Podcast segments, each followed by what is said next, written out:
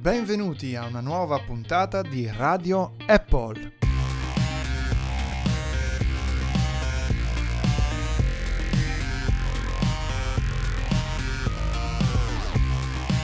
Oggi parliamo delle novità del keynote primaverile di Apple, iPhone SE, iPad Pro da 9,7 pollici, calo di prezzo per Apple Watch e poi ancora nuovi MacBook in arrivo però in futuro e chiudiamo con, a grande richiesta, un ritorno della nostra rubrica sui migliori commenti della settimana.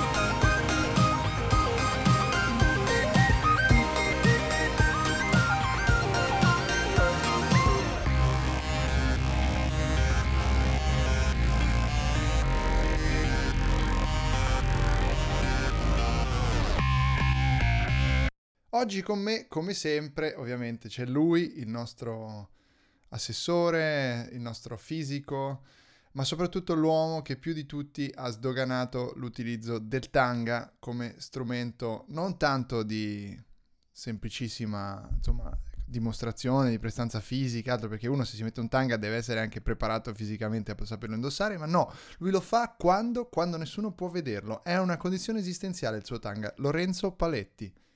Benvenuti, benvenuti a tutti, è un piacere essere qui e sapervi qui e indossare un tanga. E sapere che tutti sanno che tu stai indossando un tanga, ovviamente. Perché C'è un certo gusto voyeuristico in tutto ciò, devo ammetterlo. Non lo so, la tua potrebbe essere una performance artistica se ci pensi in fondo. Stai indossando un tanga quando sai che nessuno ti potrà vedere, ma vuoi continuare a farci credere che tu lo stai indossando. Eh... Lorenzo Abramovic, seduto a un tavolo dove non si può vedere sotto, le persone si possono sedere davanti a me, sanno che indosso un tanga sotto ma non possono vederlo. Beh, sì, assolutamente. Io, ah, guarda, hai, hai, tirato fuori lo sgarbi che è in me, mi sto martoriando i capelli cercando di metterli tutti da una parte e, e urlando dentro me capra, capra, capra. Grazie per questa introduzione, mi è piaciuta molto e mm, niente, cominciamo subito col dire che stai per, anzi vorresti perdere ben due cose nei prossimi giorni. Hai fatto due promesse. Una è che vorresti perdere questo squallido accento da terrone del nord che hai. Scusate, ora ho detto una cosa molto grave perché ho usato il termine terrone, però vorrei assolutamente eh, sga- eh, io posso dirlo perché vengo dall'unica città centrale dell'Italia centrale che in realtà ha l'economia di una, di una città del, del, profondo sud eh, prima del secondo dopoguerra, quindi mi scuso assolutamente con tutti i nostri ascoltatori del sud per, per l'uso di questa parola, non voglio editarla perché non sa- sarei falso, ma in realtà eh, io ritengo e continuo a ritenere, e ora offenderò i- gli ascoltatori del nord, che certi accenti come il tuo Lorenzo siano molto molto più pesanti sulla parlata e sulla cadenza e tu ne sei consapevole. Io so che l'accento bresciano è orribile. Ho un concittadino illustre, quale il professor Fabio Volo, che nonostante la tv, nonostante il cinema, nonostante abbia cercato certamente in tutti i modi di liberarsi dal proprio accento, non ci è riuscito. E la sua lotta ispira anche me per cominciare una lotta verso la rimozione dell'accento bresciano dalla mia voce. Ma guarda, l'accento bresciano, in fondo, sei una persona eh, come te, di cultura, eh, di elevazione anche esistenziale, personale molto alta, è sicuramente una cosa che si può perdonare. Ora non dico proprio accettare, ma perdonare in altre persone invece nel, in certo, diciamo, ecco, in un approccio un po' più becero dell'accento del nord non piace, quello è il problema grosso. Poi insomma, questo è, è quello che a noi del sud, e mi ci metto anch'io perché ovviamente essendo di, di, della zona più depressa dell'Italia centrale, ma emigrato, quindi ancora proprio completo da questo punto di vista, ti posso dire, guarda, l'accento in, in, bocca a certi personaggi beceri è la cosa più brutta. Ma finiamo qui questa introduzione che è andata completamente fuori da quello che volevamo dire. Mi scuso di nuovo per aver utilizzato il termine terrone, ma ehm, non so, insomma, in fondo non mi devo neanche scusare, credo, perché è entrato ne, ne, nell'uso comune eh, ed era ovviamente una maniera goliardica di, di indirizzarci a tutti i nostri ascoltatori, inimicandomi sia il nord che il sud. Pa- andiamo a parlare di cose serie invece. Andiamo a parlare mi sono messo in un cul-de-sac da solo e non ho assolutamente voglia di, di, rieditare questa parte. Per cui la... Guarda, te ne tiro fuori io incatenando cinque tipiche parole in bresciano del, che il becero bresciano dice, Vai. che sono potta figa vecchio cazzo anch'ilà. ok, perfetto. Elio e Storietesi sarebbero fieri di questa nostra introduzione. L'altra promessa che hai fatto, che non ha niente a che fare con la linguistica e con gli idiomi del nord e del sud Italia, è che avre- insomma, avresti finalmente abbandonato un'altra cosa schifosa, molto più schifosa del tuo accento, cioè il tuo Nexus. Finalmente hai deciso, dopo averlo fracassato, che fosse venuto il momento di togliertelo dalle palle, questo, questo schifo di telefono che stavi utilizzando, per comprare un è venuto il momento di dire addio ad Android per l'ennesima volta, per quanto vi riguarda, per comprare un iPhone SE, SE, Superb Edition. Eh, da un punto di vista fisico, le equazioni che descrivono il moto armonico descrivono anche molto bene il tuo approccio alla, alla telefonia. E... Sono, sono agnostico, platform agnostic. Mi dispiace, ci saranno sicuramente dei medicinali per, per questa cosa. Eh, quindi allora hai deciso, dopo questo, questo, keynote ti ha convinto e insomma diciamolo subito, dai va bene, vogliamo parlare delle novità del keynote, eh, la prima è sicuramente appunto l'iPhone SE. Eh, non c'erano dubbi nonostante il nome, iPhone SE. Bene, vedo che non ridi giustamente. ti ringrazio, ma tanto poi ti punirò con delle risate finte come nell'ultima puntata. L'iPhone SE, allora un piccolo passo da gigante leggiamo sul sito Apple, ehm, beh a me piace, a me piace, diciamo eh, subito caratteristiche rapidamente, la cosa più importante ovviamente Apple ha fatto un altro telefono da 4 pollici, se ne parlava da tanto, già la settimana scorsa ne abbiamo parlato perché come sempre negli ultimi tempi sapevamo già tutto prima di questo keynote praticamente.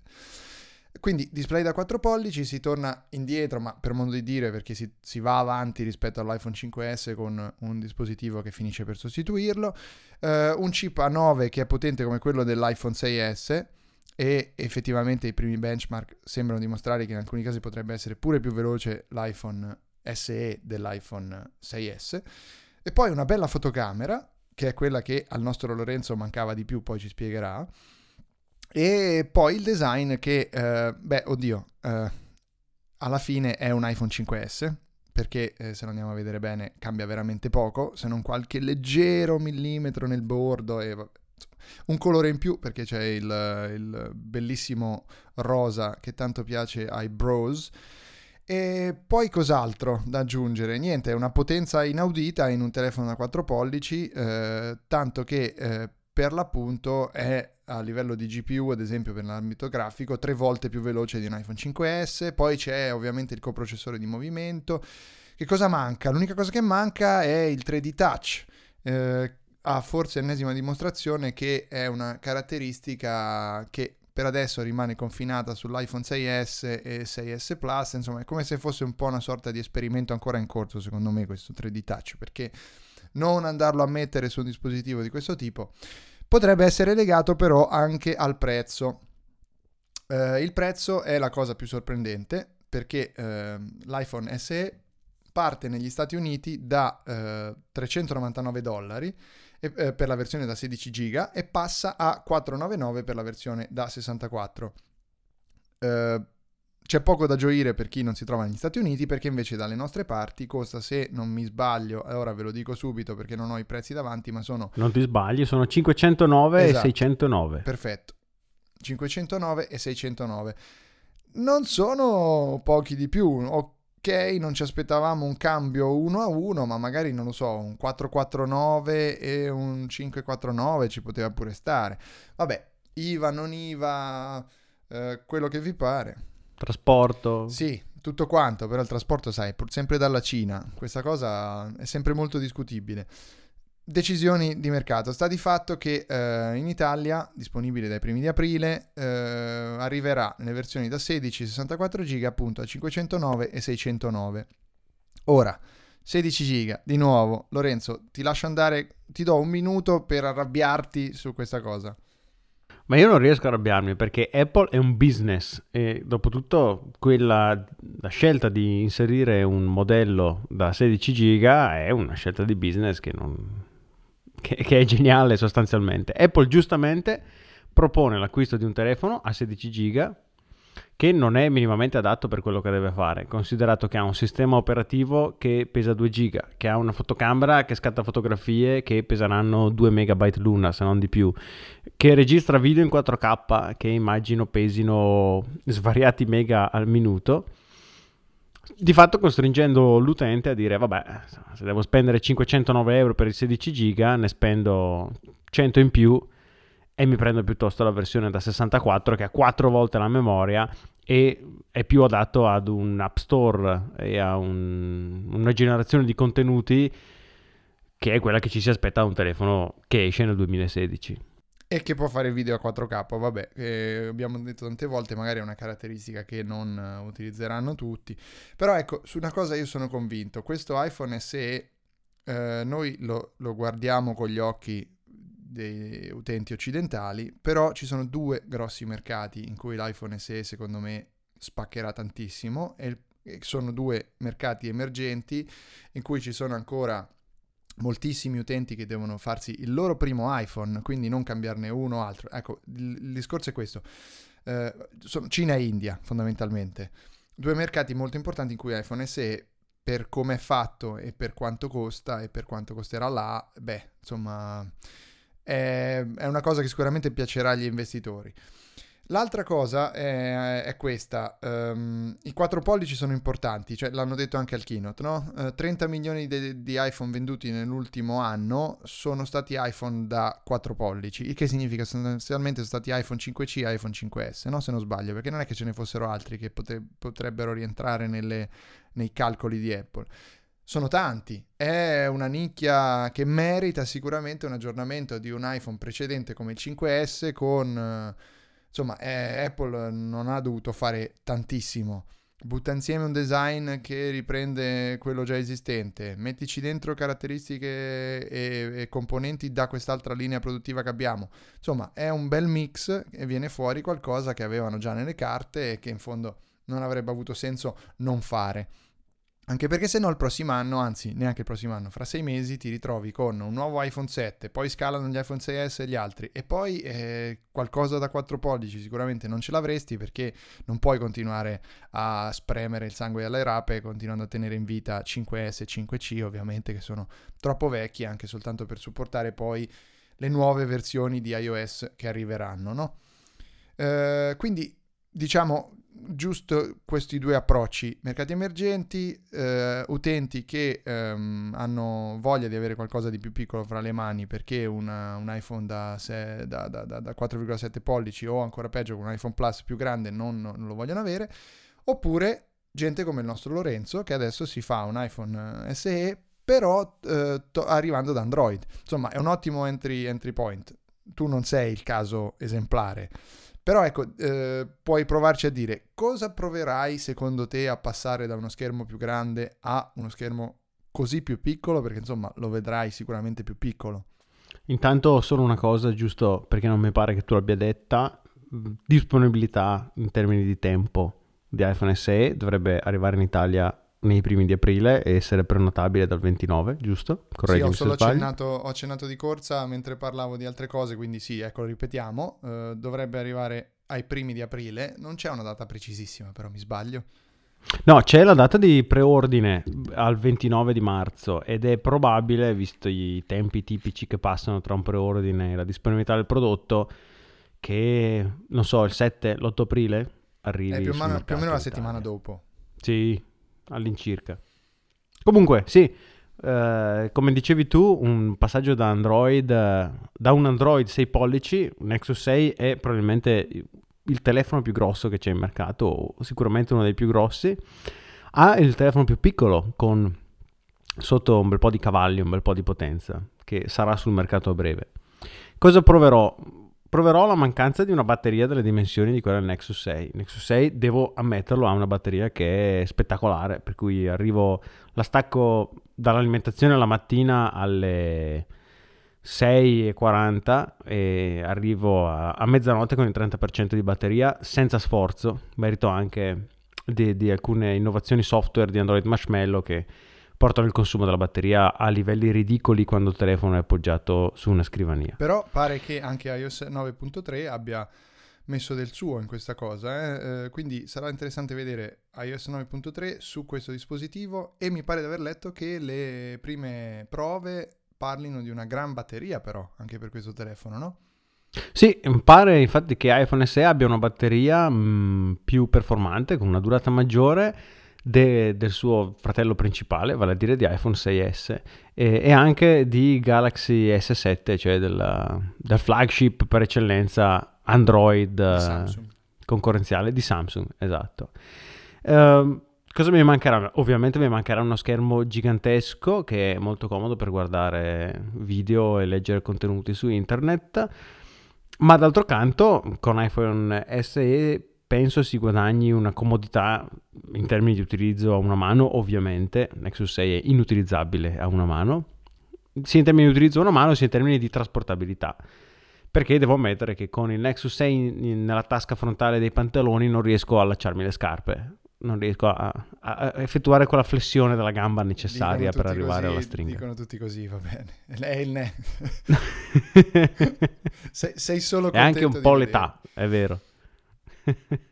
Va bene, quindi ce ne parlerai appena ti arriverà, poi nelle prossime puntate avremo modo di discuterne di nuovo perché ci racconterai dal vivo che cosa stai provando in questo ritorno ai quattro pollici. Uh, Tra l'altro io dimmi. ci tengo a dire che sono anni che non, non, sono su un telefono così piccolo perché prima del Nexus 6 sono stato su iPhone 6, 4.7 pollici, prima di iPhone 6 sono stato su Nexus 5 che era 5 pollici, quindi sono almeno mm, tre annetti che non, che non vedo un display di quelle dimensioni costantemente nelle mie mani. Quindi no, sono, sono, curioso di provare a vedere come sarà. Vedremo. Eh, intanto invece diciamo un'altra cosa. iPhone SE era eh, una delle novità, forse la principale, insieme all'iPad, quello che noi chiamiamo, ormai siamo affezionati, iPad Pro Mini, cioè una versione dell'iPad Pro che è invece di un iPad Air 3 una versione ridotta dell'iPad Pro da eh, più pollici. Uh, questo ne ha 9,7, quindi come quello originale. Ancora una volta Apple torna a un, diciamo, un pochino indietro. Lo hanno detto anche loro durante il keynote. Uh, siamo partiti dai 9,7 pollici. Ci è sempre, il, la sempre parsa la dimensione perfetta. Adesso iPad Pro, dopo un primo tentativo a dimensioni più grandi, torna alle dimensioni standard dell'iPad. parliamone velocemente Lorenzo e cerchiamo di capire se è come ce l'aspettavamo. Io dico di sì, già vi do lo spoiler, ma ecco, raccontaci velocemente cosa ci hanno presentato. Sì, come dicevi tu, è esattamente l'iPad Pro che ci aspettavamo, cioè un iPad Pro da 13 pollici infilato in, in un case da 9 pollici e mezzo. Questo vuol dire che ha tutto l'hardware di ultima generazione visto su iPad Pro, il chip A9X, la GPU del nuovo eh, iPad Pro da 13 pollici, ha il supporto a Apple Pencil, quindi alla, allo stilo costosissimo, aggiungo io, di Apple, il supporto alla, tast- alla case tastiera, alla smart keyboard, se non sbaglio si chiama, giusto, di sì. Apple ha i quattro altoparlanti che abbiamo visto sempre su iPad Pro da 13 pollici e ha una cosa in più invece rispetto all'iPad Pro da 13 pollici che è una funzione che Apple chiama True Tone tramite la quale il display riesce a regolare il colore in relazione all'ambiente dove si trova. Mi spiego, siamo abituati a display che regolano la luminosità in base all'ambiente dove si trovano, quindi in una stanza buia il display tende a essere meno luminoso che in una stanza luminosa. Con iPad Pro da 9.7 pollici Apple ha introdotto questa funzione, True Tone, ripeto, che riconosce non solo la luminosità dell'ambiente ma anche il colore dell'ambiente. Quindi se vi trovate in una stanza che ha un colore prevalentemente rosso, per esempio, iPad Pro da 9.7 pollici tiene in conto del rosso nell'ambiente e corregge i colori sul display per mostrarvi dei toni che sono quanto più possibile neutri tramite il suo LCD. In pratica quello che si ottiene è un effetto come guardare un foglio di carta, no? perché eh, tu che sei un fisico ovviamente potrai venirci in aiuto anche in questo caso. Eh, non so quanto tu ti intenda di ottica o comunque di, di, queste cose, ma devi, per cui se sei un fisico devi. Ehm, quando io guardo un foglio di carta, la luce che colpisce i miei occhi è stata riflessa dal foglio di carta con tutto quel che ne consegue a livello di interferenze con tutte le altre onde luminose, appunto come dici tu, se la stanza è dipinta di giallo, il foglio di carta lo vedrò giallognolo. quando lo sto guardando, perché comunque riflette anche tutte le lunghezze d'onda eh, del giallo che gli arrivano dal, dal, dal, dal muro fondamentalmente. Un monitor non lo fa ovviamente perché è emissivo e non riflessivo e quindi quando noi stiamo guardando un monitor stiamo guardando una luce che si origina dal monitor e non ha interferenze con la luce che viene da un'altra fonte luminosa. Questo è un grande problema, ad esempio, quando si devono stampare delle foto a livello professionale. Ci sono meccanismi molto complessi per calibrare i monitor proprio in modo che in condizioni ottimali si veda sullo schermo quello che poi viene stampato su un foglio di carta e ci sono eh, spazi colore, mi, decine di, di, caratteristiche da dover settare per poter avere questa cosa eh, fatta bene e per poter davvero vedere su schermo quello che verrà stampato, eccetera, eccetera. Con l'iPad Pro con schermo True Tone, beh, allora da questo punto di vista potrebbe essere veramente un orgasmo per i fotografi. Può essere così secondo te, poi lo dovremo vedere, ma detto, eh, prima di tutto ho detto tutto correttamente da un punto di vista scientifico e poi cosa ne pensi? Mi pare che tu abbia detto tutto correttamente, posso capire che um, utenti del tipo fotografi o disegnatori possano trovare molto interessante la future, rimango però dalla mia solita idea che è inutile che Apple continui a pimpare con hardware fichissimo iPad Pro finché non prende in considerazione il fatto che iOS, così come è adesso, non è un sistema operativo adatto a utenti pro. Eh, non solo iOS ma anche App Store ha, è, è, cresciuto ed è nato su dei, mh, mm, delle fondamenta legate alla mobilità che un dispositivo Pro inevitabilmente non necessariamente deve avere e che limitano molto la libertà dello sviluppatore e dell'utente di fare quello che vorrebbe in un ambiente professionale. Quindi molto interessante True Tone, ma c'è altro da fare secondo me su iPad Pro, prima che sia Pro. Ok, ok, servono i rubinetti zucchetti anche alla Apple, quelli che ti lasciano la libertà di fare con l'acqua tutto ciò che ti va. Scusami, ma sono un figlio degli anni Ottanta e ogni tanto, ho, ho, io non lo so, bisognerà scriverci un libro prima o poi, trovare soluzioni e, e, citazioni dalle pubblicità che hai visto da bambino e che ti vengono in mente mentre stai parlando di qualcosa. Scusa, non c'entrava nulla, ma sono scioccato. Sei un vecchio, io non l'ho mai vista questa pubblicità. Non, non hai so mai visto questa pubblicità parlo... di, no. eh, si chiama Zucchetti, la libertà di fare con l'acqua tutto ciò che ti va? no, tra l'altro.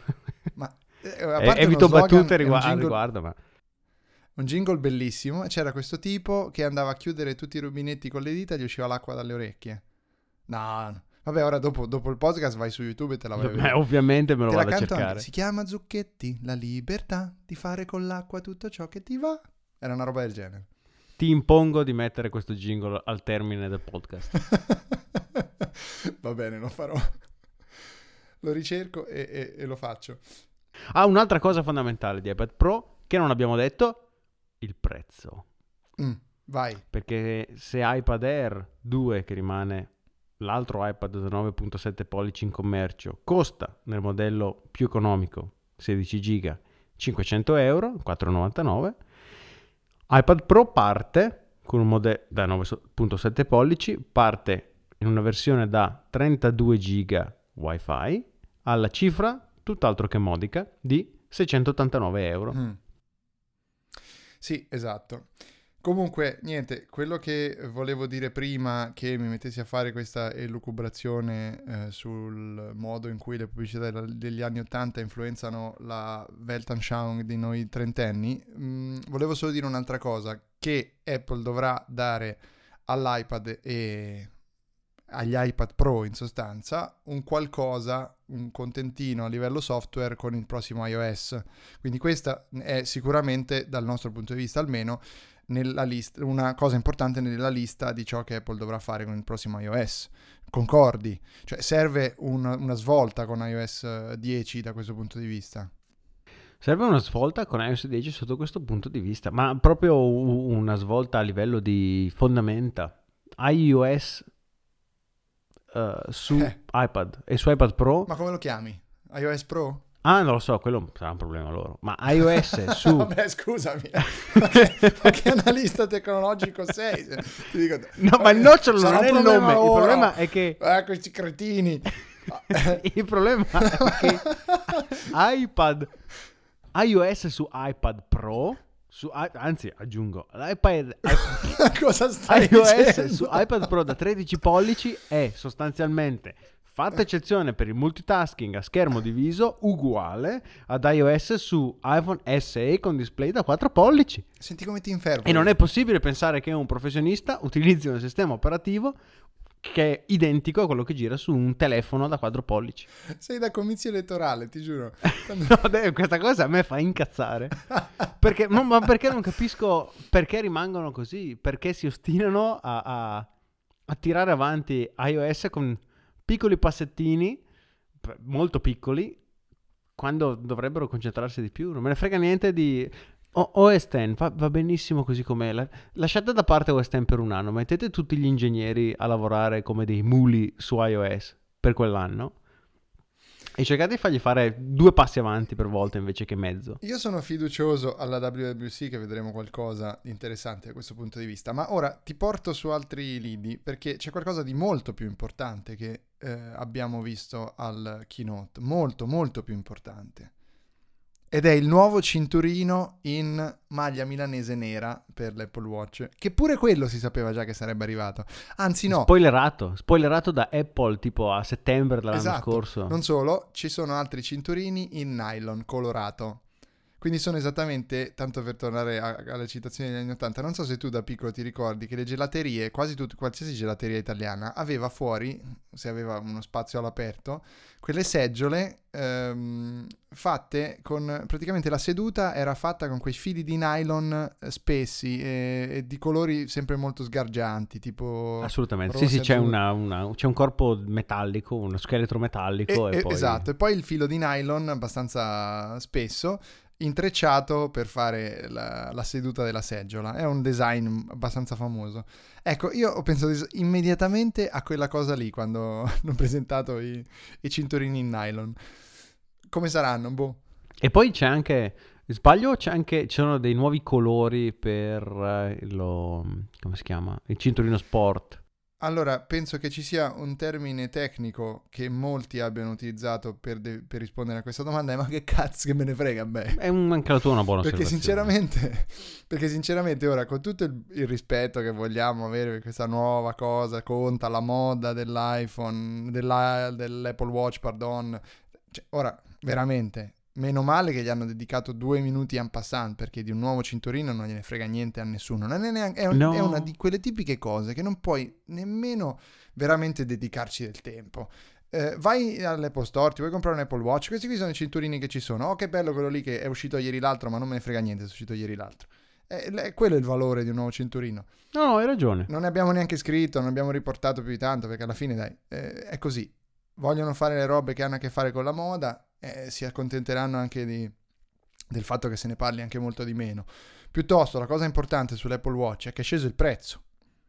Corretto? Corretto, è sceso il prezzo su tutti e due i modelli o solo sul 38? Perché forse è sceso solo sul 38 mm. Non vorrei dire una stupidata. Io mi sono fidato solo del fatto che è sceso quello dell'entry level, per cui effettivamente potrebbe essere il 38, ma credo che sia sceso anche su quello da 42. Ti do il tempo, mentre io intanto eh, racconto eh, di una cosa relativa al prezzo, di conf- confermare e dirci appena hai il, il dato.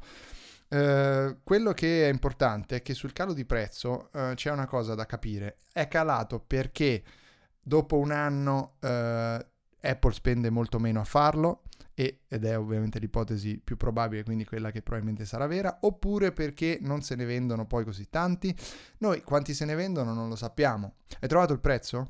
Ho trovato il prezzo, sono scesi entrambi. il modello da 38 mm costa 3,69 che è un buon prezzo anche se vedere i 300 dollari in America fa un po' girare le scatole come si dice comunque 3,69 per il modello da 38 e 4,20 per il modello da 42 mm quindi un 50 euro in meno se ricordo bene quanto Eh ho sì, pagato il più o mio E beh, Il allora il, Apple Watch. il, um, il discorso quindi è questo, eh, calato perché appunto Apple li può eh, produrre ad un prezzo inferiore oppure perché non c'è domanda. Beh, Secondo me, vai, no, dimmi la tua, dimmi la tua. Ma la mia l'ho già detto, è che no, è, perché semplicemente dopo un anno di produzione eh, i costi si abbattono drasticamente a, quel- a quelle, mh, a que- diciamo a quella scala di produzione. C'è un altro fatto però, ad esempio, Pebble ha licenziato in questi giorni anche un bel po' di, di- di dipendenti perché non va, non, non va, nonostante 20 milioni di Kickstarter eh, poco tempo fa, altri 20 e passa eh, raccolti tramite funding tradizionale, non ci stanno i soldi, non ce la fanno. Eh, effettivamente gestire un'azienda di quel tipo con tutti i dipendenti che avevano per un prodotto così di nicchia, non penso che le due cose siano correlabili, il fatto che, abbia- che ci sia una crisi di Pebble e il calo dell'Apple Watch, però insomma le mettiamo lì, No, diciamo. non credo. Caro di Apple Watch, come dicevi tu, probabilmente, molto probabilmente, ad Apple costa di meno produrlo. È passato un anno dal lancio della prima generazione di Apple Watch e quindi questa potrebbe essere la mossa di Apple per dare anche un boost alle vendite, una spinta alle vendite in attesa del lancio della seconda generazione eh, senza doverci rimettere più di tanto perché probabilmente Apple già ci guadagnava qualcosa ora ci guadagna ancora qualcosa pur avendo abbassato il prezzo perché come dicevi tu i componenti e il processo di produzione certamente costano di meno Questo ci lascia supporre che forse un nuovo Apple Watch lo potremmo vedere già a giugno, ma forse no. ma no non ci sono voci a riguardo però poche, è se, se dovessi scommettere del denaro su questa questione direi che il nuovo Apple Watch potrebbe uscire entro la fine dell'anno ma solo per riuscire a intercettare la, la stagione natalizia che come sappiamo a Apple è molto cara eh, ed è molto cara invece per le tasche dei- degli acquirenti che, È sono- che amano spendere. Esatto. È come la lettera, la prima lettera di San, Gio- di San- San Paolo Apostolo ai, ai dentisti. Carissimi. Allora, questa battutona. Lo non so da chi l'ho rubata, non è neanche mia, per cui oggi sono in gran spolvero. Prima do dei terroni a tutti, poi rubo battute, va bene, va bene così. Sono peggio di Phil Schiller che al keynote invece ha fatto una, una roba orribile dando dei tristoni a dei, dei tristi e dei, dei, mm, brutti fondamentalmente, poteva anche dire, a chi ha un PC vecchio di 5 anni. Esatto avete un PC da più di 5 Triste. anni compratevi un iPad Pro barboni Che triste proprio, eh. C'era, chi era? Paola Cortellesi che faceva quella... che dava dei tristi ai comunisti, sono tristi. E Fi- Ficino ha fatto qualcosa di simile.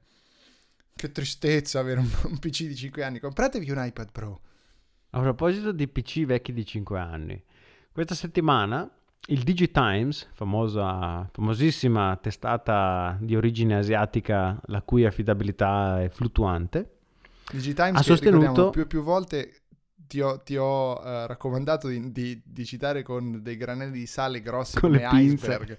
Esatto. No, no, ma assolutamente. Il DigiTimes va preso con le pinze. Allora, premesso questo, il DigiTimes questa settimana ha detto guardate che Apple sta lavorando a nuovi modelli di, di MacBook, a nuovi portatili eh, da 13 e da 15 pollici, quindi di- con un display di dimensioni grosse, tra virgolette, che ora eh, fino ad oggi è riservato ai MacBook Pro, però con una nuova linea super sottile, quindi probabilmente qualcosa del tipo MacBook di nuova generazione, quello che adesso è solo 12 pollici, ma con display da 13 e 15, qualcosa del genere, è stata così, una voce buttata lì.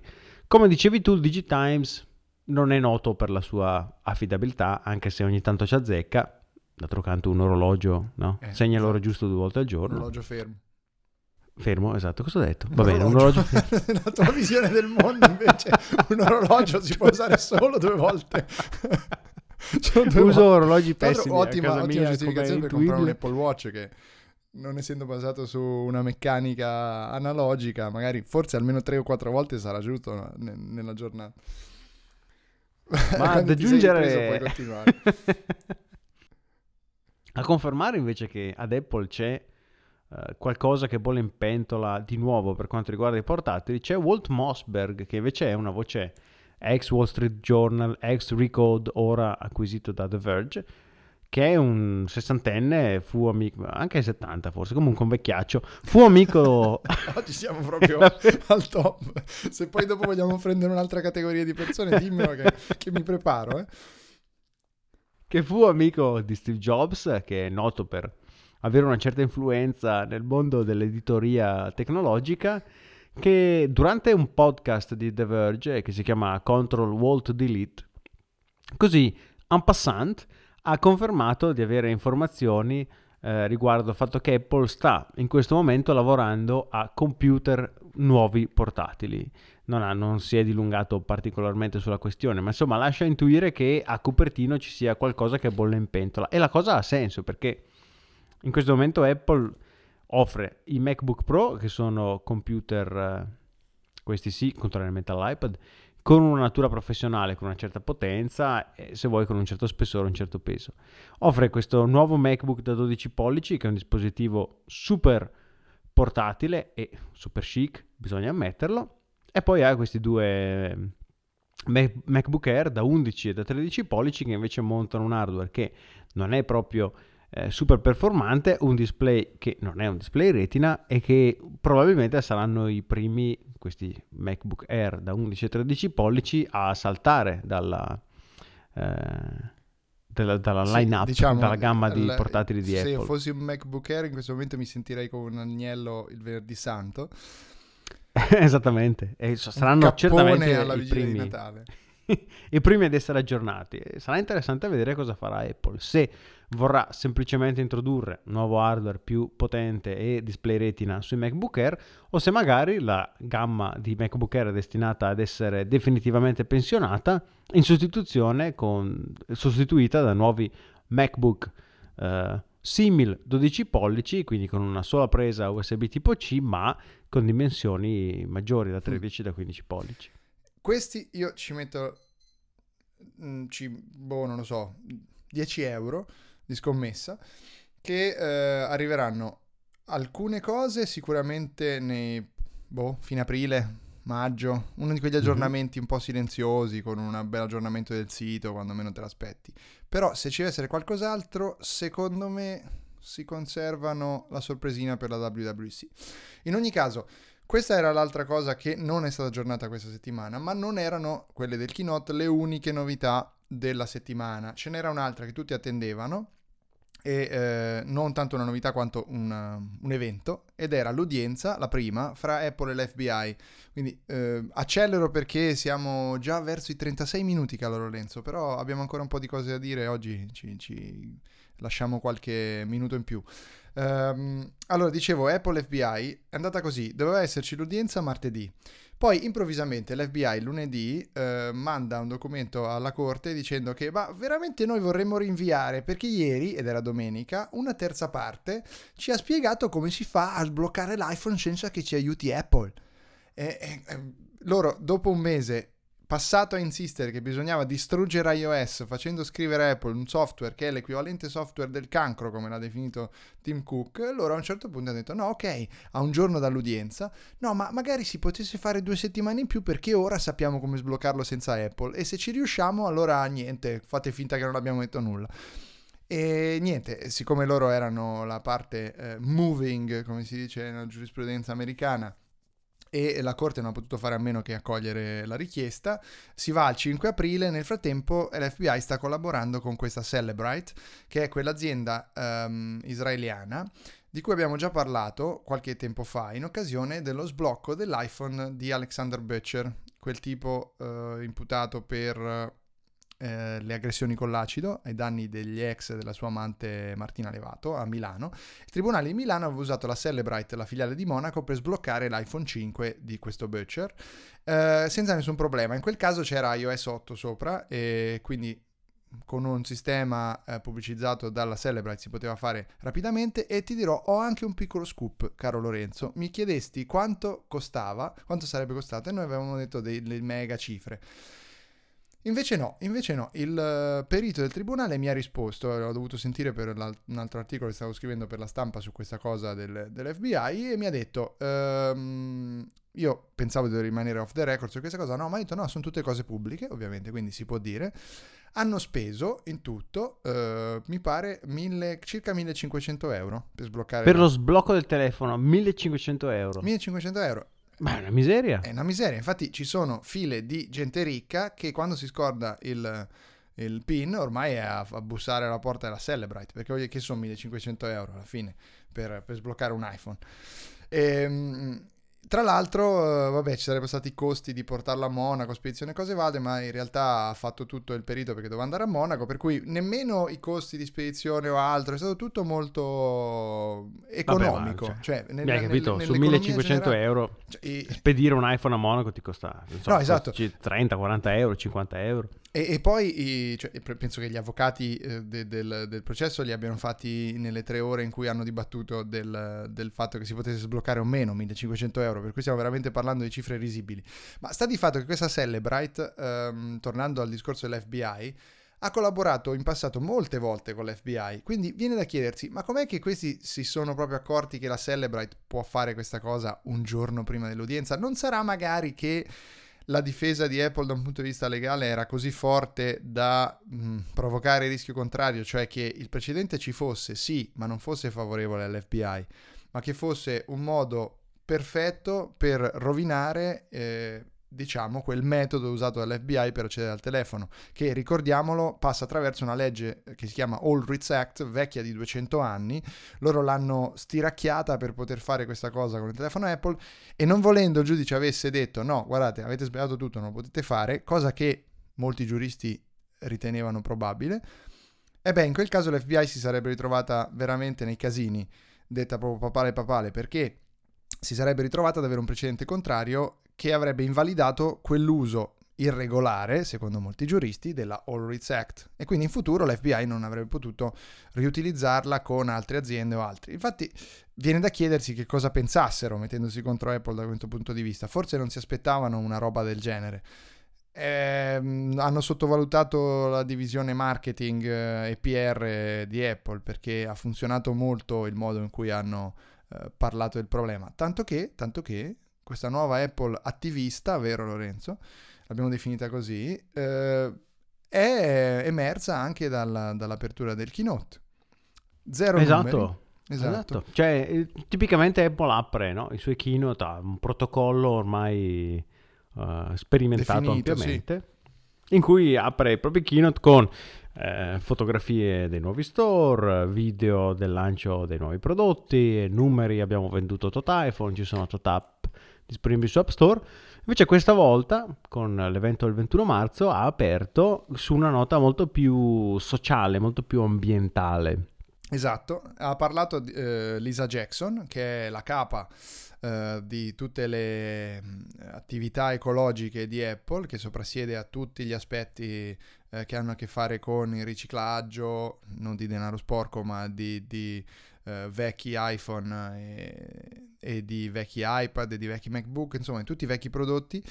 E mh, mm, ha parlato del, dell'impegno di Apple eh, in ambito ecologico. Eh, hanno detto che vogliono avere qualsiasi cosa che abbia a che fare con Apple, qualsiasi edificio abbia a che fare con Apple deve essere alimentato da energia rinnovabili, eh, derivata rinnovabili, eh, insomma, tantissime cose molto interessanti. Quella che ha colpito più di tutti Uh, ah, ecco, un'altra cosa importante prima che ti lascio dire questa cosa, ma prima velocemente. Uh, l'altro aspetto invece, ad esempio, è quello della salute. È salito sul palco Jeff Williams, che è il capo delle operazioni, ehm, a parlare della, um, di, della nuova Care Kit che si aggiunge a Health Kit per permettere praticamente HealthKit permette eh, di eh, utilizzare a fini di ricerca CareKit anche a fini di gestione dei, eh, diciamo, dei pazienti per curare questa o quella malattia importante. È una cosa interessante perché eh, alla fine Apple cosa ne ricava davvero da questa cosa? Sicuramente ottima stampa e mm, commenti positivi, però c'è molto impegno dietro cose che solitamente non... grandi aziende di questo livello, di queste dimensioni non, non, non hanno in pancia, insomma non se ne curano, non sembra eh, sinceramente una delle prime cose che salta in mente al CEO medio di un'azienda gigante. Tim Cook in questo, ora dirò una cosa molto forte, è superiore a Steve Jobs. Tim Cook in questo suo approccio, che non può che essere quello di una persona gay che è cresciuta in Alabama negli anni 70, E se vieni su e hai il successo che ha Tim Cook con quel passato, non puoi che avere dentro anche forse una voglia di riscatto di un certo tipo. A questa voglia di riscatto positiva, liberale, eh, attivista nel sociale che si va a impiantare sull'azienda più ricca del mondo. Beh, eh, se funziona e va bene, chi se ne frega di chi dice che è solo marketing. Alla fine stanno facendo delle cose ottime. Tu sei d'accordo? Sì, sì, concordo al 120% perché, come dici tu, non è così semplice e non è così economico avere un ritorno di, in termini di marketing dall'eseguire operazioni che sono, immagino, molto molto costose. E allo stesso tempo, se Apple continuasse a fare quello che fa, senza necessariamente avere questi risvolti soci- social, ambientali come per la preservazione della vita agli yak, non penso che noi saremmo qui a dire che sono degli schifosi bastardi perché non salvaguardano gli yak. No, anzi, a molti, a molti investitori piacerebbe probabilmente. Ma ehm, come noto, cosa... gli investitori odiano gli yak. No, assolutamente, sono nemici assolutamente giurati. Gli yak e gli investitori mai nella stessa stanza. L'altra cosa invece era il video di Liam. Velocemente, dai, che stiamo andando un po' oltre i nostri minuti contati, ma vogliamo chiudere con dei commenti bellissimi. Questa settimana abbiamo dei commenti fantastici da, da, da, da leggervi, per cui eh, lasciateci andare ancora un pochino, eh, tenete duro. Vai, dici di Liam che poi passiamo ai commenti. Sarò come, come Pipino, il breve. uh, Liam è questo robot che Apple ha mostrato durante l'evento in un video, che si occupa di smontare gli iPhone e separarne le componenti. Come sappiamo Apple vende bazilioni, questa è un'unità di misura del sistema internazionale, di iPhone ogni anno e giustamente uno può chiedersi che fine fa il mio iPhone quando io lo riconsegno ad Apple per esempio in cambio di qualche pochi euro per comprarne uno nuovo. E abbiamo scoperto che c'è questo robot che Apple ha soprannominato Liam che è in grado di smontare milioni di dispositivi all'anno e, e che ne separa le componenti perché possono essere riutilizzate. Il video lo trovate su YouTube sulla pagina di Apple per cui se andate su youtube.com slash apple trovate il video di Liam ed è qualcosa di, di, di, spettacolare vedere questo robot che con ventose e viti è in grado di fare a pezzi un iPhone per poterne riutilizzare le componenti, magari in iPhone ricondizionati, magari in altri dispositivi. Uh, ma insomma non, non, sono, sono, elementi e componenti che non vengono buttate anche perché come sappiamo insomma vetro alluminio sono certo. ma non solo oro. c'è una cosa eh, il, um mi pare che abbia anche il cobalto all'interno delle batterie. Mm-hmm. Eh, eh beh, sarebbe interessante, ci sono altri materiali, non so quanto recuperabili. Il coltan che viene dalle miniere in Congo che sono ad alto tasso di conflitto e cose varie. Cioè, se si riescono a recuperare materiali di questo tipo si va ad agire anche su i problemi della filiera e della fornitura di prodotti molto complessi e eh, che sono in fondo alla base di tutti i problemi di cui si parla dal punto di vista sociale e della sostenibilità di un prodotto come l'iPhone.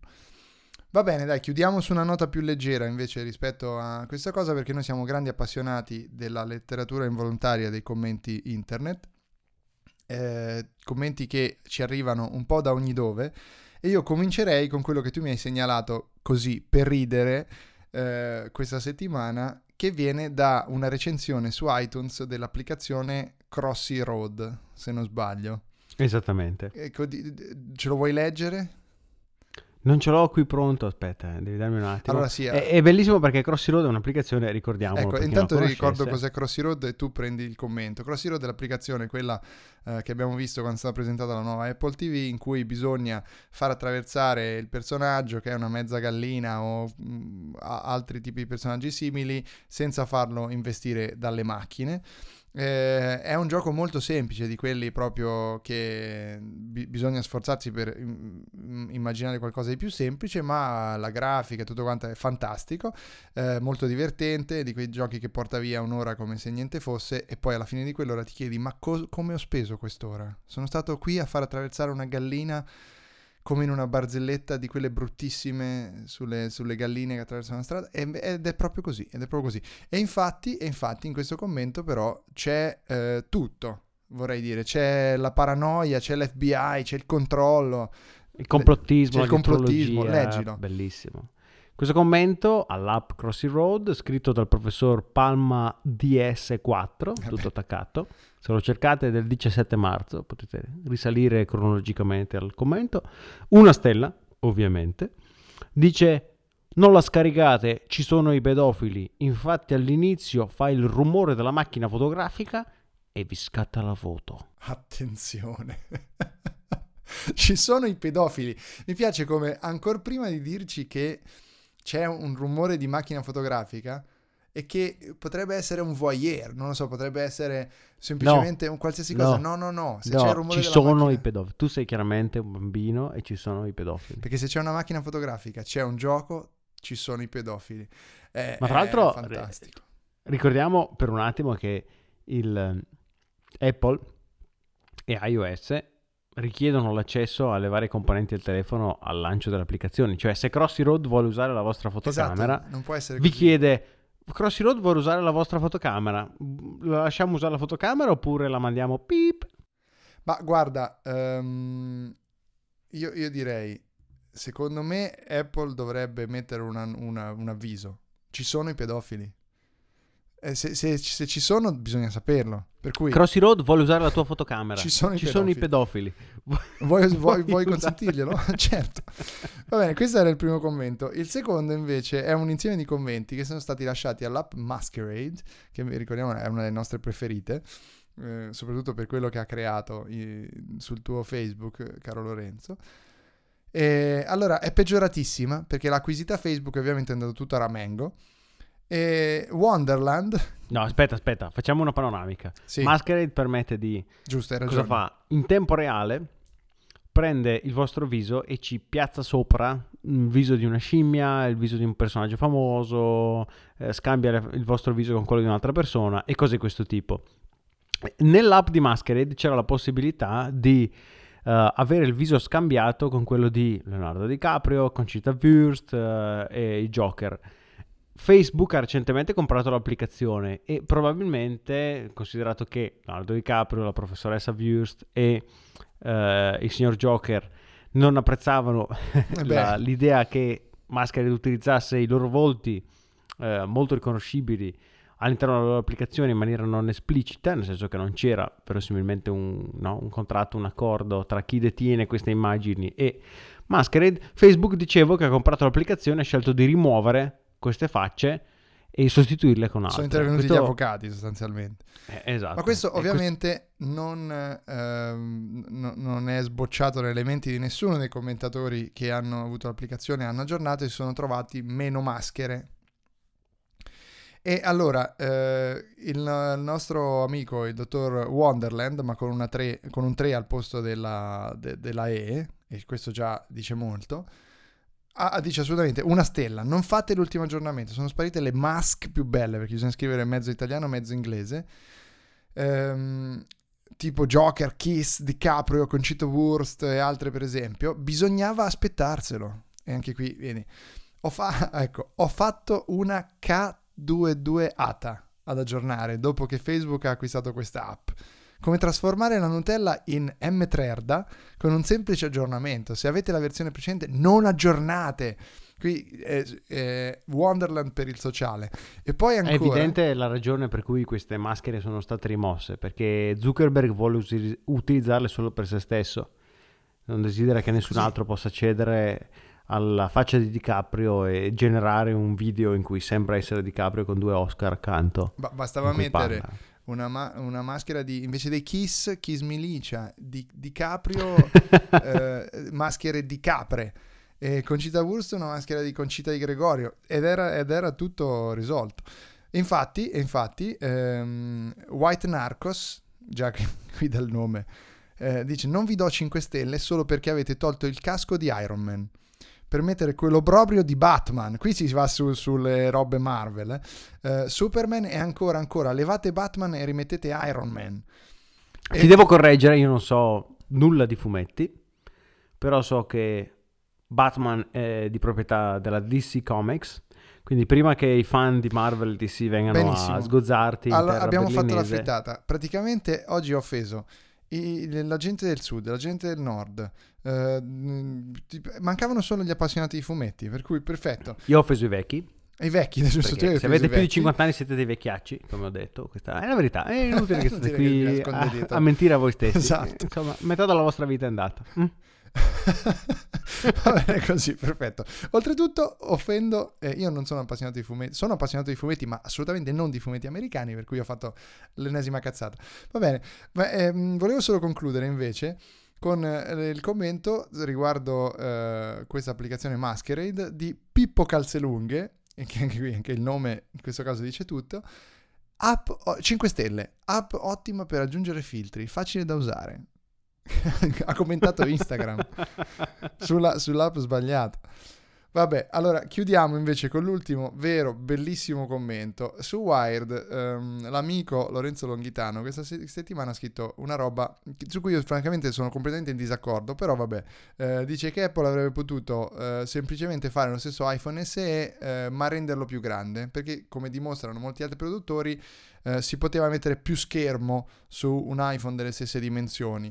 Il che presuppone che eh, non ci sia niente di rilevante nel fatto che stessero usando stessi, le stesse forme, le stesse linee produttive degli iPhone 5S, che è una cosa fondamentale invece perché hanno fatto piccole modifiche, le riusano ed è per quello che costa così, così poco, ad esempio.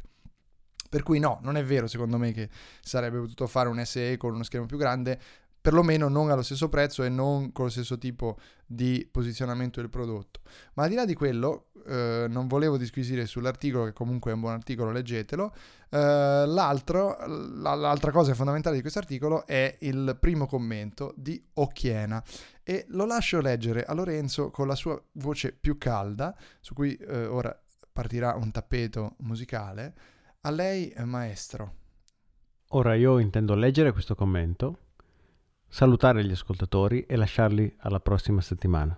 Perché non si può Va chiudere bene, su una nota più alta di questa. Allora facciamo così, salutiamo adesso.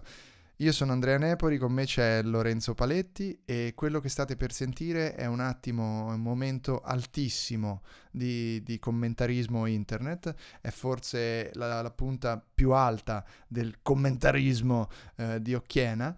E quindi vi lascio a Lorenzo Paletti che legge il commento da Wired di Occhiena.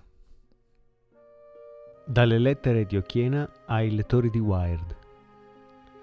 Il 3D Touch poteva essere inserito sul retro del dispositivo, suggerendo all'utente di scansionare l'impronta dell'indice anziché quella del pollice, più comoda se lo scanner 3D Touch è frontale. Questo avrebbe consentito uno schermo al 100%, se oltretutto avessero osato annegare altoparlante, sensore luce e camera frontale dentro lo schermo. In una parola, innovazione. Pur apprezzando le mele telefoniche, eppure gli altri prodotti, ultimamente manca quella capacità di osare tipica del manager che l'ha portata a essere lo standard. O forse sono io che non lo vedo. Alla prossima settimana chiama Zucchetti la libertà di fare con l'acqua tutto ciò che ti dà.